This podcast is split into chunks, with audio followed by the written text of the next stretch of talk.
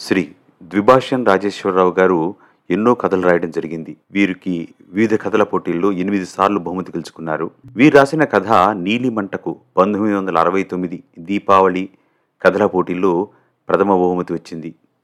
వీరు రాసిన ఈ వెలుగులకి ఏ వెలుగులకి ప్రస్థానంకు యువపత్రిక నిర్వహించిన చక్రపాణి నవలల పోటీల్లో బహుమతి వచ్చింది.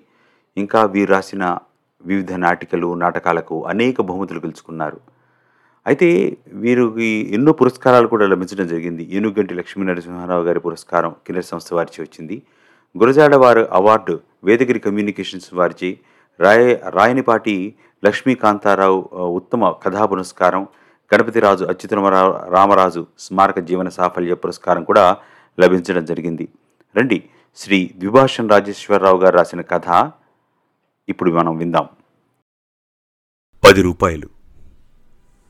ఈ కథకి వయసు సరిగ్గా యాభై ఐదేళ్ళు. పంతొమ్మిది వందల అరవై ఆరు ఆంధ్రప్రభ దినపత్రికలో ప్రచురితమైంది.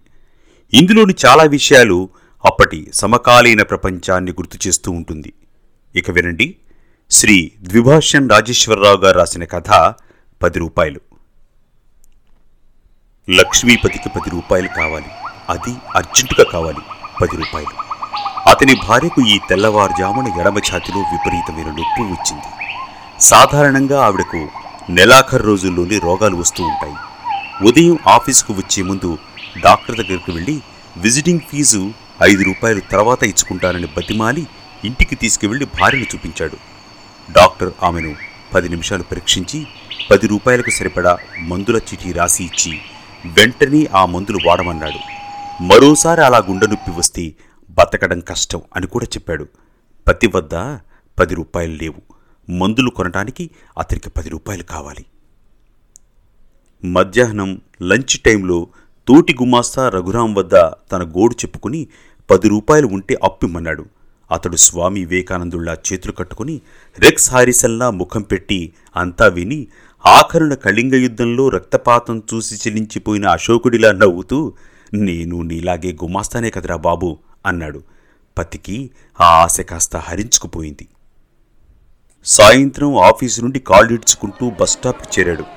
బస్టాప్లోని కాలేజీ విద్యార్థులు అప్పుడే కట్టలోంచి బయటపడిన కొత్త పది రూపాయల కాగితాల్లా తడతడలాడిపోతున్నారు. వాళ్ళ టెల్లిన్ చొక్కా జేబుల్లో నుండి కొత్త నోట్లు అస్పష్టంగా కనిపిస్తున్నాయి. పతికి పది రూపాయలు కావాలి. బాధతో మెలికలు తిరిగిపోతున్న భార్య గుర్తుకు వస్తే అతని మనస్సు వ్యధతో మలినమైంది. ఇంతలో బిర్లాగారి ఇనపెట్టెలా ఉన్న సిటీ బస్సు పేటెంట్ ట్యాంకులా శబ్దం చేస్తూ వచ్చి ఆగింది. జనాల్లో తొక్కిసలాట ప్రారంభమైంది. మొక్కటం లేని మహారాజులా కండక్టర్ బస్సును పరిపాలిస్తున్నాడు.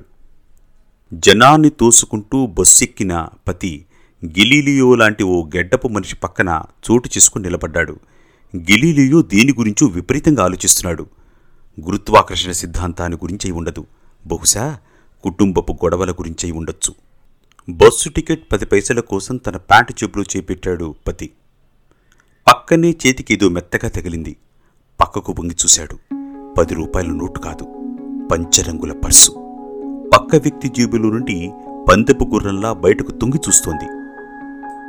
ఆ పర్సును చూస్తుంటే ఏదో విషం లాంటి ఆలోచన అతని మదిలో మిదిలింది అతని మనసు బంగారం లాంటిదే అయినా ఆ క్షణంలో మాత్రం సైనిళ్ళా మారిపోయింది. ఆ పర్సులో కనీసం పది రూపాయలైనా ఉంటాయి. తనకు సరిగ్గా పది రూపాయలు కావాలి. అది తన వద్దకు వస్తే ఎలా వస్తుంది? దొంగతనం చేస్తే వస్తుంది. దొంగిలిస్తే వస్తుంది. దొంగతనం పాపకార్యాల్లో ఒకటి. అబద్ధం ఆడడం కూడా పాపమే. అవసరం కొద్దీ పతి అనేకసార్లు అబద్ధాలాడాడు కానీ దొంగతనం మాత్రం చేయలేదు. ఇప్పుడు ఆ అవసరం కూడా వచ్చింది. అతనికి పది రూపాయలు కావాలి. ఉడుకుతున్న చేతులతో మెల్లిగా పరుసు పర్సు సుతారంగా అందుకుని తన జేబులో కుక్కుకున్నాడు. ఇక అతనికి ఊపిరి పీల్చుకోవాలన్నా భయంగానే ఉంది. తను క్షణం క్రితం వరకు సంఘంలో పరువుగా బ్రతుకుతున్న వ్యక్తి. కాని ఈ క్షణంలో దొంగ. అవును దొంగ. ఉలిక్కి పడ్డాడు పతి. భయంతో క్షణంసేపు గట్టిగా కళ్ళు మూసుకున్నాడు. అప్రయత్నంగా అతని పెదవులు వణకడం ప్రారంభించాయి. ఒళ్ళంతా చెమట పట్టింది. తను దిగవలసిన స్టాప్ రాకుండానే గాభరాగా దిగిపోయాడు. బస్సు విడిపోయింది. బరువుగా ఊపిరి పీల్చుకుని వదిలాడు. భయం మాత్రం అతన్ని వదలకుండా పట్టుకుంది. రోడ్డు వైపు చూశాడు. ఎక్కడ చూసినా పోలీసులే. మంత్రిగారి పర్యటన ఉంది కాబోలు. ఇప్పుడు వీధి ముఖం ఎరుగని పోలీసులందరూ మూడో క్లాసు పిల్లల్లా అతి వినయంగా రోడ్డు మీద నిల్చున్నారు. త్వరితంగా అడుగులు వేసుకుంటూ పక్కనే ఉన్న పార్కులోకి వెళ్ళి ఒక మూల కూర్చున్నాడు పతి. పార్కులో పచ్చిక దట్టంగా ఉంది. జనం పల్చగా ఉన్నారు. ఎవరికంటా పడకుండా పర్సును జాగ్రత్తగా జేబులోంచి బయటికి తీశాడు పతి. అంతవరకు ముద్దుగా కనపడిన పర్సు ఆ క్షణంలో భూతంలా కనిపించింది. పర్సు విప్పటానికి పతి మనసు ఒప్పుకోవడం లేదు. అందులో పది రూపాయల కంటే ఎక్కువ ఉంటే ఏం చేయాలి? డబ్బు ఉంటే చాలా పనులు చేసుకోవచ్చును. అని అంతరాత్మ సలహా ఇచ్చింది. పతి మెదడు అతి సంతోషంతో గాని అతి భయంతో గాని పనిచేయటం మానేస్తే అంతరాత్మ ఇలాంటి ఉచిత సలహాలను అవసరార్థం అందిస్తూ ఉంటుంది. లక్ష్మీపతికి విస్కీ తాగాలన్న కోరిక చాలా కాలం నుండి కోరికగానే మిగిలిపోయింది. విస్కీ కొంచెం ఎక్కువ మోతాదులో తాగి తుళ్ళుతూ పేరుతూ ఉంటే చాలా సరదాగా ఉంటుంది అని అతని అభిప్రాయం. ఎక్కువ మోతాదులో విస్కీ తాగితే మహామజ అనుకున్నాడు. మత్తుగా మనసులో ఆనందం అలుముకుంటోంది. ఏవేవో కోరికలు తెరలు తెరలుగా కనుల ఎదుట తిరుగాడాయి. క్షణంసేపు ఆలోచనలకు ఆనకట్ట కట్టి పర్సు విప్పాడు పతి. పెద్ద అరలోంచి భళ్ళున చిల్లర ఉలికింది అంతా కలిసి నలభై మూడు పైసలున్నాయి. మిగిలిన అరలన్నీ ఆత్రంగా వెతికాడు. ఒక అరలో నుండి చల్లదేమోనన్న భయంతో కుంచుకుపోయిన పాత రూపాయి నోటు బయటకు వచ్చింది. పర్సులో ఉన్నది రూపాయి నలభై మూడు పైసలు మాత్రమే అనే నిశ్చయమైన ఆలోచన వచ్చాక మనసును ఆవరించిన మత్తు తేలిపోయింది.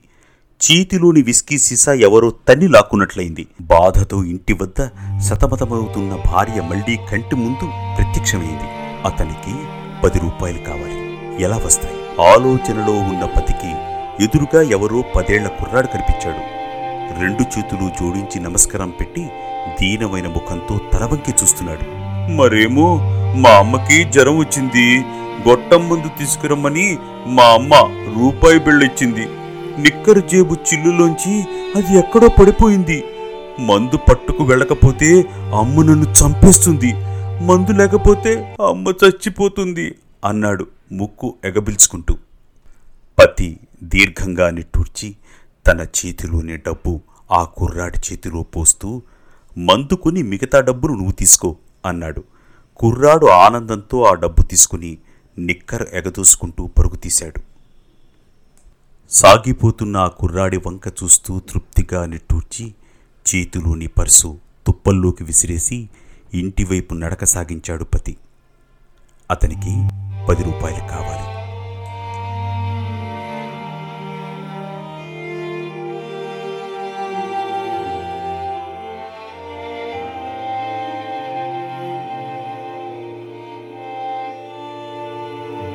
ఇలాంటి మరిన్ని మంచి కథలు మీరు వినాలి అంటే కళ్యాణ సైమై వాయిస్ని సబ్స్క్రైబ్ చేసుకోండి.